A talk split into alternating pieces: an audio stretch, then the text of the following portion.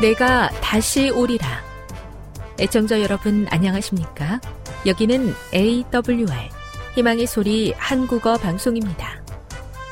본 방송은 천국 복음을 온 세상에 전파하기 위해 제7일 안식일 예수 재림교회가 설립한 세계 방송망입니다. AWR 희망의 소리는 유럽, 라틴 아메리카, 아프리카, 러시아, 아시아의 방송망을 통해 전 세계에 복음을 전파하고 있습니다. AWR 아시아 희망의 소리 방송국은 한국어 방송을 매일 5시간씩 송출하고 있습니다. 희망의 소리 방송은 인터넷과 스마트폰을 통해서도 언제나 청취하실 수 있습니다. 들으실 수 있는 인터넷 주소는 awr.org입니다. 유튜브로는 awr 코리아로 검색하시면 됩니다. 이 시간 희망의 소리 한국어 방송과 함께 보람있고 유익한 시간 되시기 바랍니다. 내가 다시 오리라. 여기는 AWR 희망의 소리 한국어 방송입니다. 주파수 안내입니다. 괌에서 송출하는 우리 방송은 한국 표준시로 밤 11시에 9580kHz로 다음날 오전 6시에 9,860kHz로 각각 1시간씩 방송하고 있습니다. 우즈베키스탄에서 송출하는 우리 방송은 한국 표준시로 밤 9시에 15,530kHz로 밤 10시에 9,740kHz로 타지키스탄에서는 밤 9시에 15,255kHz로 각각 1시간씩 방송하고 있습니다. 애청자 여러분의 많은 청취 바랍니다.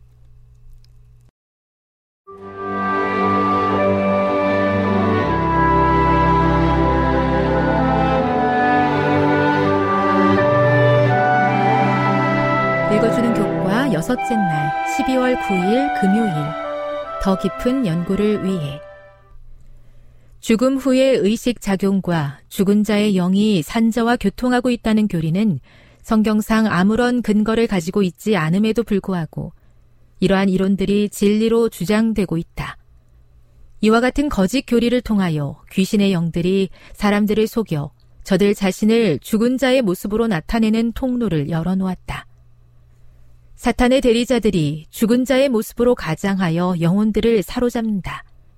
사탄은 종교를 가지고 있으며 회당을 가지고 있으며 또한 신실한 경배자들을 가지고 있다. 사탄은 자기를 신봉하는 자들의 대열을 증강시키기 위하여 온갖 종류의 기만을 사용한다. 강신수를 전파하는 자들은 그대들을 기만하기 위하여 비위에 맞는 매혹적인 방법으로 접근해 오고 있다. 그러므로 만일 우리가 그들의 거짓말에 귀를 기울인다면 우리는 의의 원수의 꾀임에 빠져 틀림없이 상급을 받지 못하고 말 것이다. 일단 기만자의 괴수의 매혹적인 영향력이 그들을 정복하게 되면 그들은 그 악한 영향력을 받게 되고 그 치명적인 영향력은 그리스도를 하나님의 아들로 믿는 그대들의 확신을 오염시키고 소멸시킬 것이며 그대들로 하여금 주님의 보혈의 공로를 의지하는 마음을 버리게 할 것이다. 이러한 철학으로 속임을 당하는 자들은 사탄의 기만을 통하여 자신의 상급을 잃어버리게 될 것이다.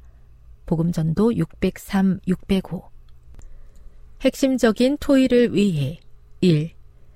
문화적으로 충분히 받아들일 수 있는 것이라는 핑계를 대면서 많은 기독교인들은 대중매체가 제공하는 것들을 무분별하게 읽고 본다. 대중매체를 통해 사실과 다를 뿐 아니라 기만적이기까지 한 내용이나 관점을 대할 때성경의 어떤 원칙을 기준으로 삼아야 하는가? 2. 마지막 때를 살아가면서 사탄의 속임수에 빠져 있는 사람들을 어떻게 도울 수 있는가? 우리 자신이 같은 속임수에 빠지지 않기 위해 어떻게 해야 하는가? 3. 많은 기독교인들은 엔돌의 신접한 여인이 사무엘을 불러냈다는 이야기를 죽은 사람들에게 의식이 있고 그들과 소통할 수 있음을 보여주는 성경적 증거로 여겨왔다. 이 이야기는 하나의 교리를 만드는 데 있어 단 하나의 성경절 또는 이야기에만 의존하는 것은 위험하며 따라서 어떤 주제에 대해 성경 전체가 말하는 것을 주의 깊게 살펴봐야 한다는 사실에 대해 무엇을 가르쳐 주는가? 지금까지 읽어주는 교과였습니다. 본 방송은 AWR 희망의 소리 방송국에서 제작되었습니다.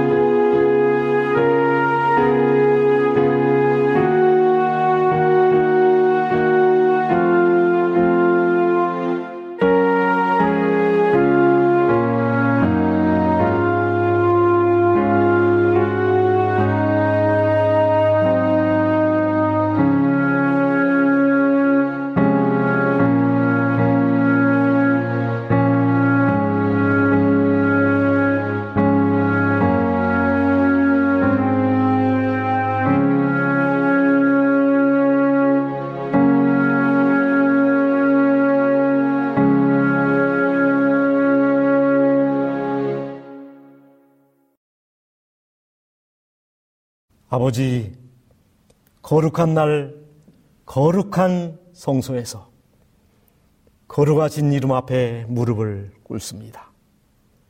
저희의 경배를 받으시고 저희에게 거룩한 복을 내려 주시옵소서. 거룩하신 주님의 이름으로 기원합니다. 아멘.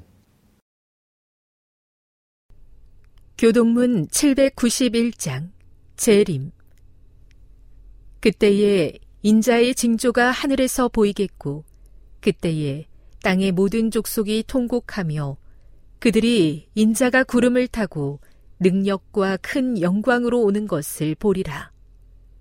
그가 큰 나팔 소리와 함께 천사들을 보내리니 그들이 그의 택하신 자들을 하늘 이 끝에서 저 끝까지 사방에서 모으리라. 주께서 호령과 천사장의 소리와 하나님의 나팔 소리로 친히 하늘로부터 강림하시리니 그리스도 안에서 죽은 자들이 먼저 일어나고 그 후에 우리 살아남은 자들도 그들과 함께 구름 속으로 끌어올려 공중에서 주를 영접하게 하시리니 그리하여 우리가 항상 주와 함께 있으리라. 볼지어다 그가 구름을 타고 오시리라. 각 사람의 눈이 그를 보겠고 그를 찌른 자들도 볼 것이요 땅에 있는 모든 족속이 그로 말미암아 애곡하리니 그러하리라 아멘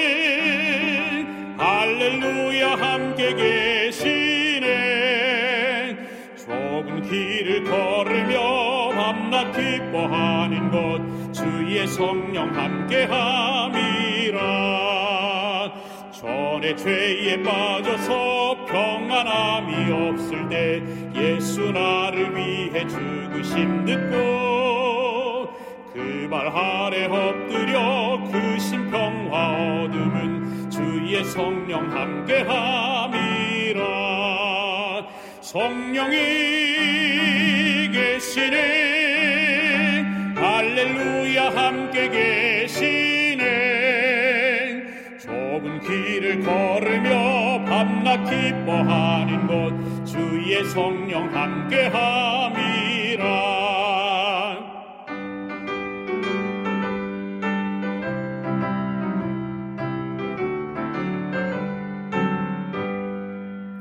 세상 모든 정욕과 쓸데없는 욕망은 오래전에 벌써 내어버렸네 이젠 주의 가신 길 따라갈 수 있음은 주의 성령 함께함이라 성령이 계시네 할렐루야 함께 계시네 좁은 길을 걸으며 밤낮 기뻐하는 것 주의 성령 함께함이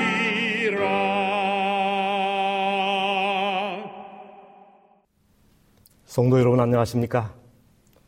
오늘은 말세 3대 징조, 믿음의 붕괴, 소망의 상실, 사랑의 실종이라는 제목으로 말씀을 준비했습니다.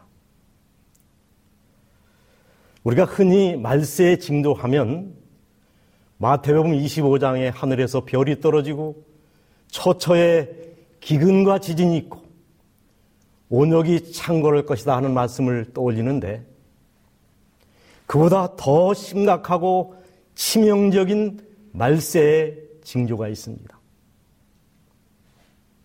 첫 번째, 인자가 올 때에 세상에서 믿음을 보겠느냐?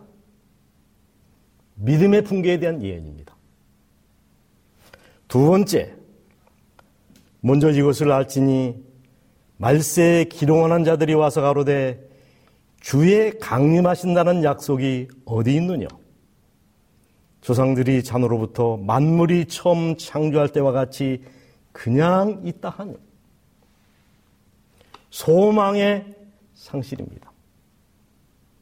그리고 세 번째, 그때 많은 사람들이 휘축하게 되어 서로 잡아주고 서로 미워하겠으며 거짓 선지자가 많이 일어나 마 사람들을 미혹하겠으며 불법이 성함으로 많은 사람의 사랑이 식어지리라. 사랑의 실증입니다. 먼저 믿음의 붕괴입니다. 인자가 올 때 세상에서 믿음을 보겠느냐? 사실 하늘에서 별이 떨어지고 초체의 기근과 지진이 있고 전염병이 창궐한 것이 내 구원을 결정하는 요소는 아닙니다. 내 구원을 결정하는 것은 내가 지금 가지고 있는 내 믿음입니다. 한데 세상 끝으로 갈수록 가졌던 믿음도 심해지고 신앙의 붕괴 시대가 올 것이라는 말씀. 잘못하면 이 시리를 따라서 내 믿음도 그렇게 될 것이라는 두려운 말씀입니다. 선지자는 믿음이 두려워할 정도로 떨어지고 있다고 말씀하셨습니다. 실제로 지난 12월 14일 미국의 프리서치 미국의 기독교 연구가 큰 폭으로 감소하고 있다는 기사를 냈습니다. 현재 미국 성인 중에 10명 중에 3명은 신앙을 갖지 않는 무종교인이라는 겁니다.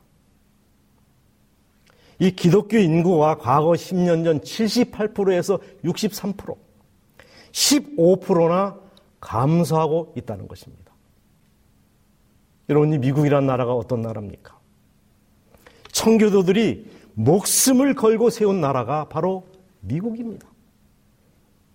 지금도 대통령이 성경에 손을 얹고 선사하는 나라. 이 아메리칸 인, 인디언을 빼고는 온 나라, 온 백성이 다 하나님을 믿었던 기독교 국가입니다. 영국도 마찬가지입니다. 주일날 이 거리에 대포를 쏘아도 죽을 사람이 없었다라는 속담이 있습니다. 왜냐하면 영국 백성들의 인구의 80% 이상이 교회 가서 예배를 드리고 있었기 때문입니다. 그런데 지금은 어떻게 되어 있습니까? 스펄전이 수만 명 신조 앞에서 사자우를 토하며 설교하던 메트로폴리탄 터버너클 교회는 지금 그저 노인들 4, 50명이 모이는 초라한 관광 명소로 전락하고 말았습니다.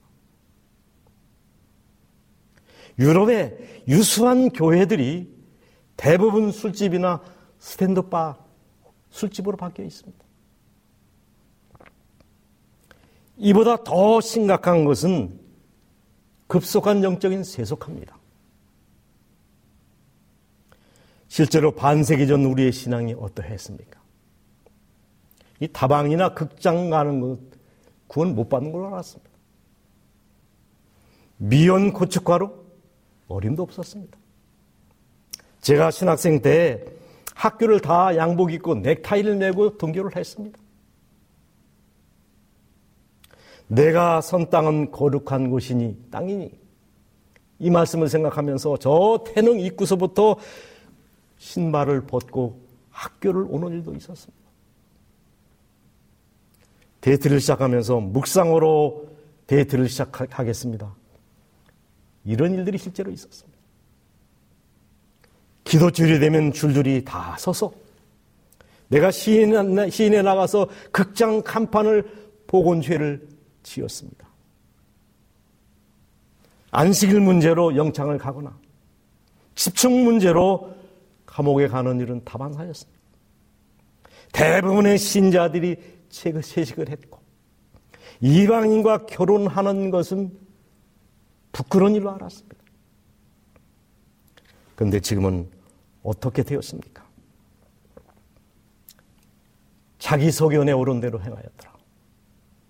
장차는 백성이나 제사장이나 일반이라는 말씀이 딱 맞는 불신앙의 불신의 세대에 우리 살고 있습니다.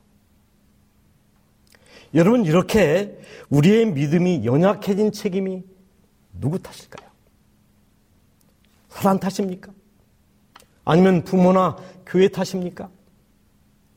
여러분 미국에 우리가 주님 앞에 서서 예수님 제 믿음이 이렇게 된 것은 저 사람 때문입니다. 라고 핑계할 수 있을 것입니까? 믿음의 주체는 바로 납니다. 믿음에 관한 한 모든 것은 다 내 책임입니다. 절대로 핑계할 수가 없는 것입니다. 그래서 성경은 말합니다. 너희는 스스로 조심하라. 그렇지 않으면 방탕함과 술 취함과 생활의 염려로 마음이 둔화해지고 뜻밖의 그날이 덫과 같이 너에게 이 말이라. 너희가 믿음에 있는가 너희 자신을 시험하고 너희 자신을 확증하라. 예수 그리스도가 내 안에 계신 줄을 너희가 알지 못하느냐. 그렇지 않으면 너희가 버려온 자니라. 그렇다면 우리가 날마다 드려야 될 기도의 제목이 무엇이어야 할까요? 마가복음 9장 24절의 말씀. 주님, 나의 믿음 없는 것을 도와주소서. 나를 불쌍히 여기셔서 하나님이 원하는 자리에서 하나님을 섬기는 견고한 믿음의 소유자가 되게 해달라고 기도해야 되지 않겠습니까? 선지자는 놀랍도록 강경한 어조로 우리에게 이렇게 말씀하십니다. 만일 하나님을 경외하면서 거룩되고 신성한 생애로 자신을 향상시킬 수 없는 직업에 종사하고 있는 자가 있다면 그는 매 시간 예수와 함께 지낼 수 있는 직업으로 바꿔야 한다.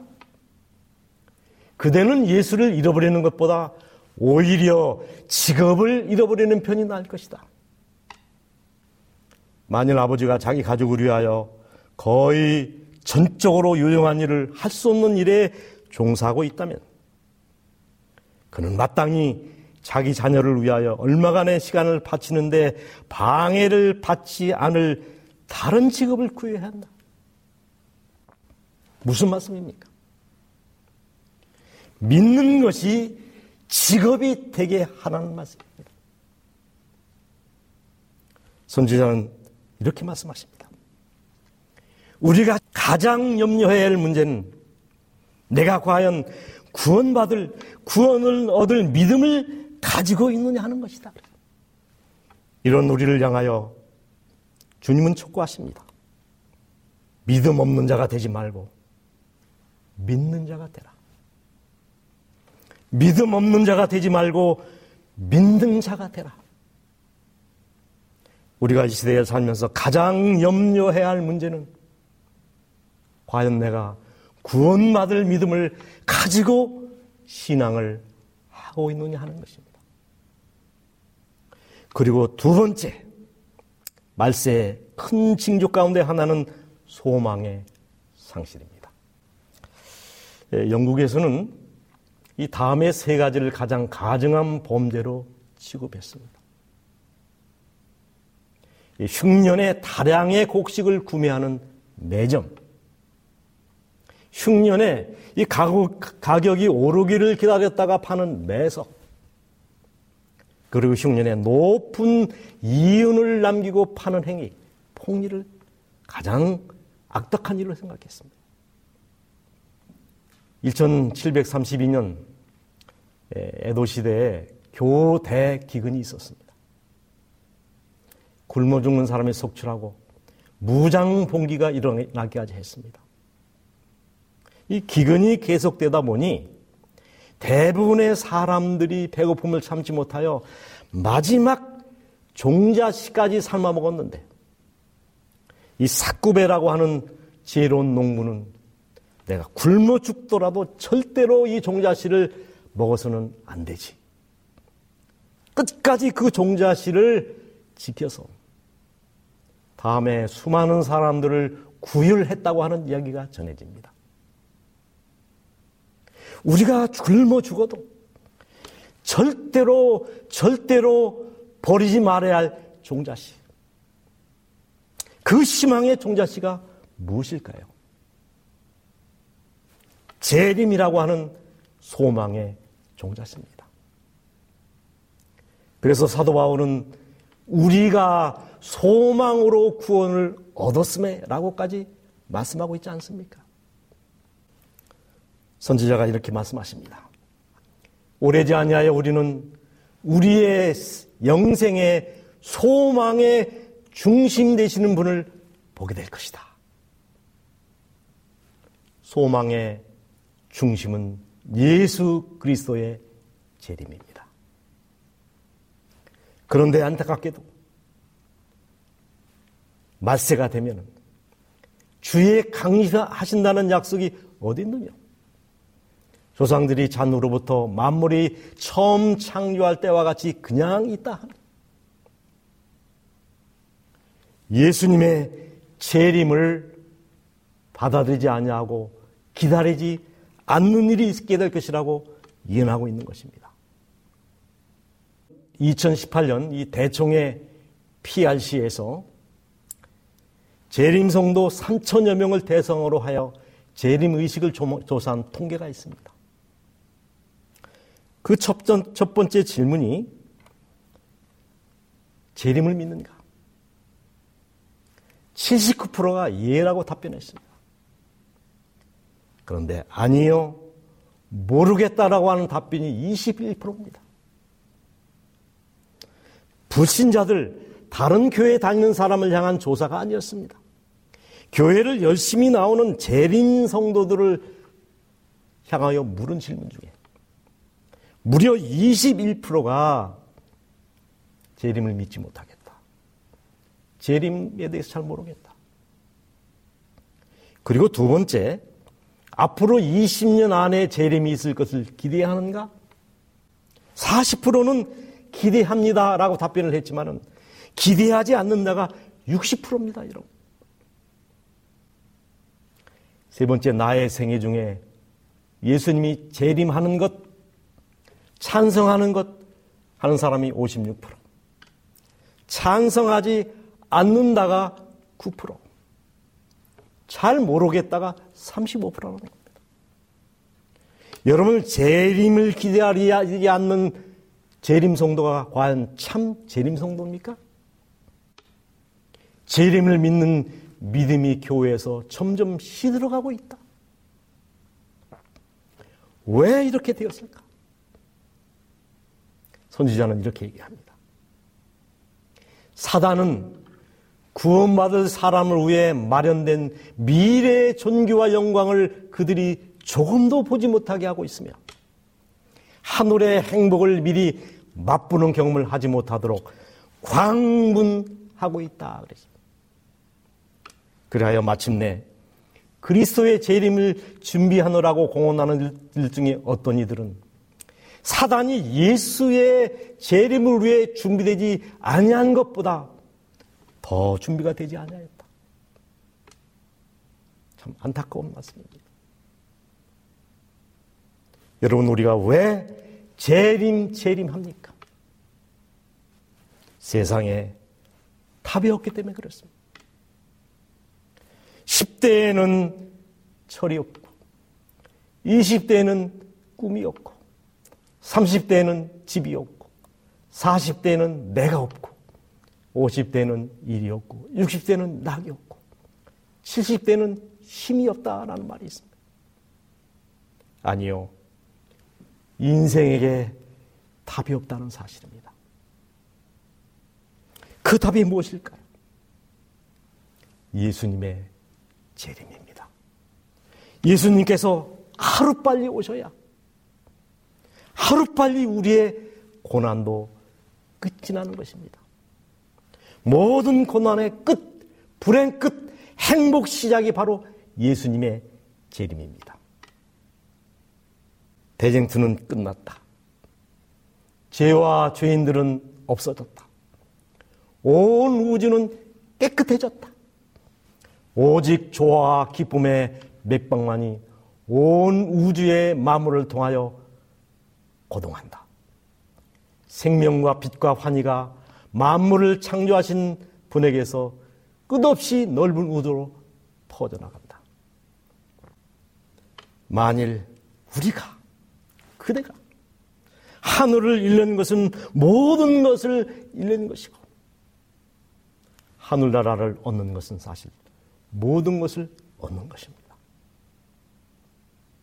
우리가 이렇게 험한 세상에 살고 있지만 예수님의 재림을 마음에 품으시고 날마다 이고 승리하는 재림 성도가 될 수 있도록 하나님께서 은혜 주시기를 간절히 바랍니다.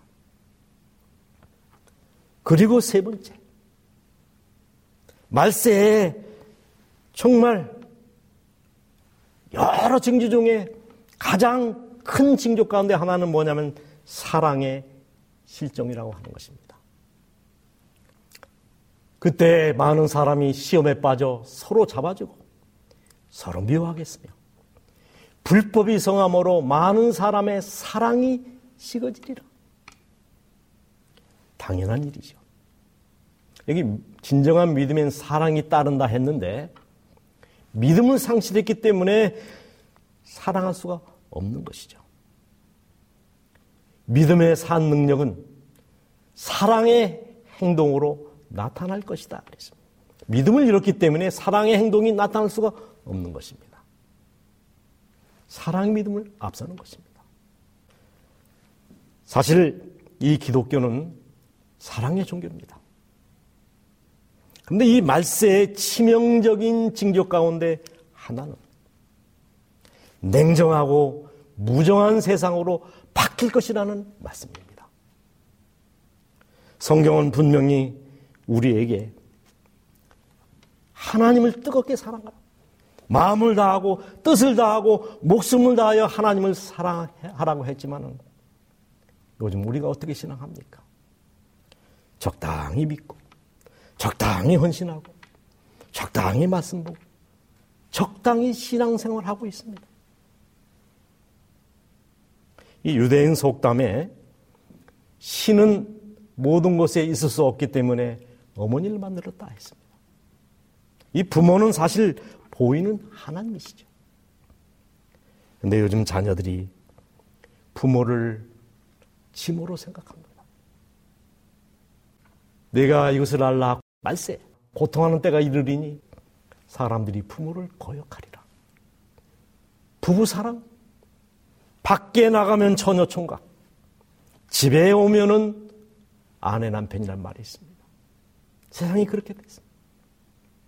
자녀 사랑, 주의 교훈과 훈계로 양육하라는 말씀이 있지만 요즘 결혼도 잘 안 하고 해 자녀를 낳지 않습니다. 학교에 아이를 맡겨놓고 끝입니다. 이웃사랑, 내 몸같이 사랑하라는 말씀이 우리에게 주어졌지만은 여러분 대부분의 사람들이 내 옆집에 누가 사는지도 모릅니다. 서로가 서로에게 귀찮은 존재, 경쟁 대상일 뿐입니다. 자기만 아는 세상, 자기 중심의 세상으로 바뀔 것이다. 여러분, 왜 이렇게 사랑이 중요할까요? 사랑이 온 율법과 선지자의 강령이기 때문에 그렇습니다. 사랑은 율법의 완성이라고까지 말씀하십니다. 온 율법은 내우 사랑하기를 내 몸과 같이 하라 하신 말씀에 다 이뤘다고 말씀하십니다. 믿음, 소망, 사랑 그 중에 제일은 사랑, 이다라고 말합니다. 사실 우리가 구원받는 것은 믿음으로 받는 것이 맞습니다. 그 은혜로 인하여 믿음으로 말미암아 구원을 얻었나니 그랬습니다. 그런데 우리가 간과하지 말아야 될 매우 중요한 한 가지 사실이 있습니다. 구원은 믿음으로 받지만 여러분 심판은 무엇으로 받습니까? 여기 계시록에 보니까 자기 행위를 따라 책에 기록된 대로 심판을 받으리라 라고 말씀하셨습니다. 구원은 믿음으로 받지만은 심판은 내가 살아온 행위, 기록대로 받는다는 것입니다. 그렇다면 그 심판의 기준이 무엇일까요? 율법입니다. 하나님의 율법이 심판의 기준이 되어 모든 행위의 옳고 그름을 결정한다라고 되어 있습니다. 그렇다면 이 하나님의 율법이 건조한 저항이나 문구가 아니라 하나님의 품성이라는 사실을 이렇게 말씀하고 있습니다. 율법은 하나님의 품성의 사본이다. 그리스도는 율법이셨고 동시에 복음이셨다. 율법은 구체화된 복음이며 복음은 율법을 펼쳐놓은 것이다. 다시 말하면 율법은 뿌리가 되고 복음은 향기나는 꽃과 그 꽃이 맺는 열매이다 라고 말했습니다. 그리스도의 복음은 율법이 품성 가운데 예정된 것이다. 여러분, 율법이 하나님의 품성의 사본이라고 하였는데 그렇다면 하나님의 품성이 무엇일까요? 하나님은 사랑이십니다. 그렇다면 현재 진행되고 있는 이 조사 심판은 품성 심판이라고 말할 수 있습니다. 선지자가 그 사실을 분명히 이렇게 말씀하셨습니다. 품성을 검사하는 일, 곧 누가 하나님의 나라에 들어갈 준비가 되었는지 결정하는 것이 곧 조사 심판이요. 하늘 성수에서 하는 마지막 사업이다. 라고 말씀하셨습니다. 조사 심판은 품성 검사이고 이 무슨 품성을 검사합니까? 그분 그 사람이 사랑을 가지고 있는가 하는 품성을 검사하는 것입니다.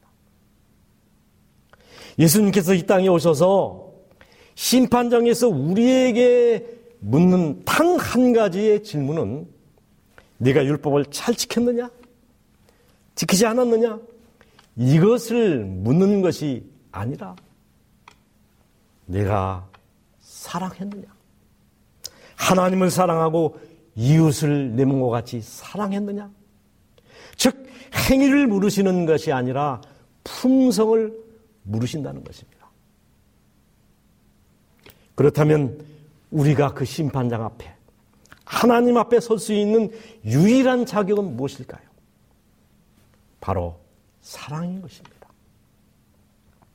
그래서 사도 바울은 내가 사람의 방언과 천사의 말을 할지라도 사랑이 없으면 소리나는 구리와 울리는 괭가리가 되고 내가 예나는 능이 있어 모든 비밀과 모든 지식을 알고 또 산을 옮길 만한 모든 믿음이 있을지라도 사랑이 없으면 내가 아무것도 아니요. 내가 내게 있는 모든 것으로 구제하고 또 내 몸을 불살하게 내어줄 줄라도 사랑이 없으면 내게 아무 유익이 없느니라고 말씀하고 있는 것입니다. 여러분, 우리는 얼마든지 사랑 없이도 방언을 잘 말할 수 있습니다. 외국어를 말할 수 있고, 통역을 잘할 수 있고, 설교 잘할 수 있고, 예언을 잘 가르칠 수 있고, 목회 잘 할 수 있고, 신자 노릇을 잘할 수 있습니다. 그러나 사랑이 없다는 성경은 nothing 아무것도 아니라고 말하고 있습니다. 사랑이 행위의 원칙이 되어야 한다. 사랑은 하늘과 땅에 있는 하나님의 정보의 기초적 원칙이다. 그러므로 그것은 또한 그리스의 품성의 기초가 되어야 한다. 심판 때에는 그리스도를 믿느라고 고백하는 일만으로 가치가 없다. 오직 행위에 나타나는 사랑만이 참된 것으로 인정된다. 또 하늘의 안목에서 볼 때는 사랑만이 가치 있는 행동이라고 말하고 있습니다. 사랑이 없는 율법은 여러분 불법입니다. 사랑이 없는 진리는 오릅니다. 사랑이 없는 천사는 마귀입니다. 악마인 것입니다. 사랑이 없는 교단이 이단인 것입니다. 그렇다면 사랑이 없는 그리스도인은 그리스도인이 아니라고 말할 수 있습니다. 냉정한 사람, 그 사람 그리스도인이 아닙니다. 만약 내가 부정, 무정한 사람이라면 구원받기 힘듭니다 무관심, 무표정, 다른 사람들에게 무정하면 구원이 없다는 사실입니다. 사랑이 없는 사람은 절대로 구원을 받을 수가 없다는 말씀입니다. 이제 말씀을 정리하겠습니다. 기독교의 핵심 가치는 믿음과 소망과 사랑입니다. 기독교가 믿음을 저버리고 소망을 놓아버리고 사랑을 잃는다면 더 이상 기독교가 아니지 않습니까? 그런 신자를 그리스도인이라고 말할 수가 없는 것입니다. 코로나가 세상을 완전히 바꿔놓았습니다. 비대면 비접촉. 전도도 안 되고 교제도 안 되고 예배가 안 되는 세상에 우리가 살고 있습니다. 이럴 때 우리의 신앙의 모토는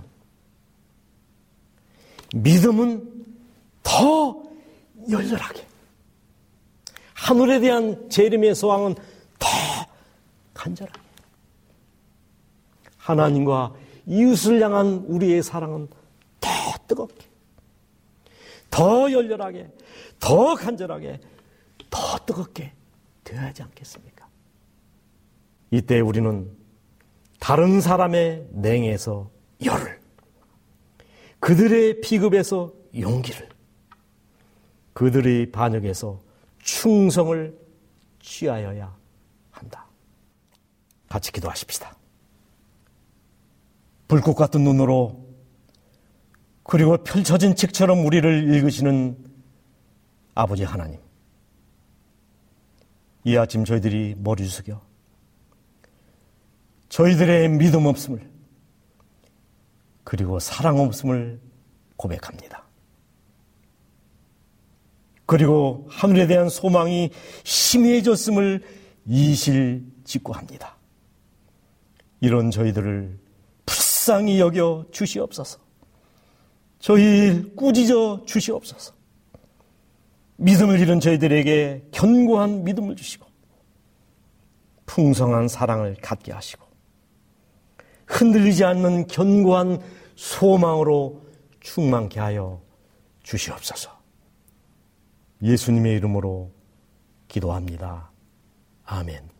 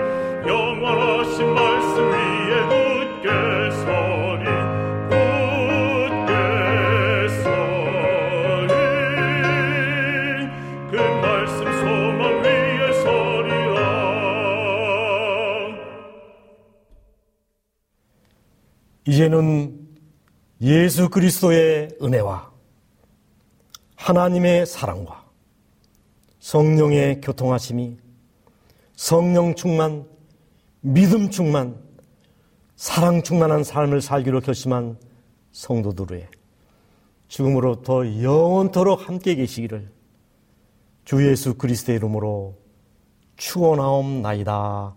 아멘.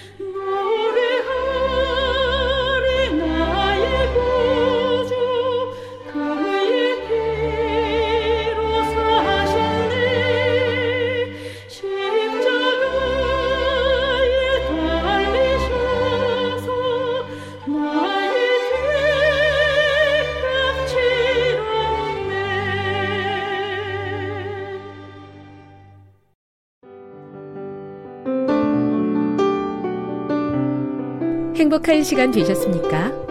지금까지 여러분께서는 AWR 희망의 소리 한국어 방송을 청취하셨습니다.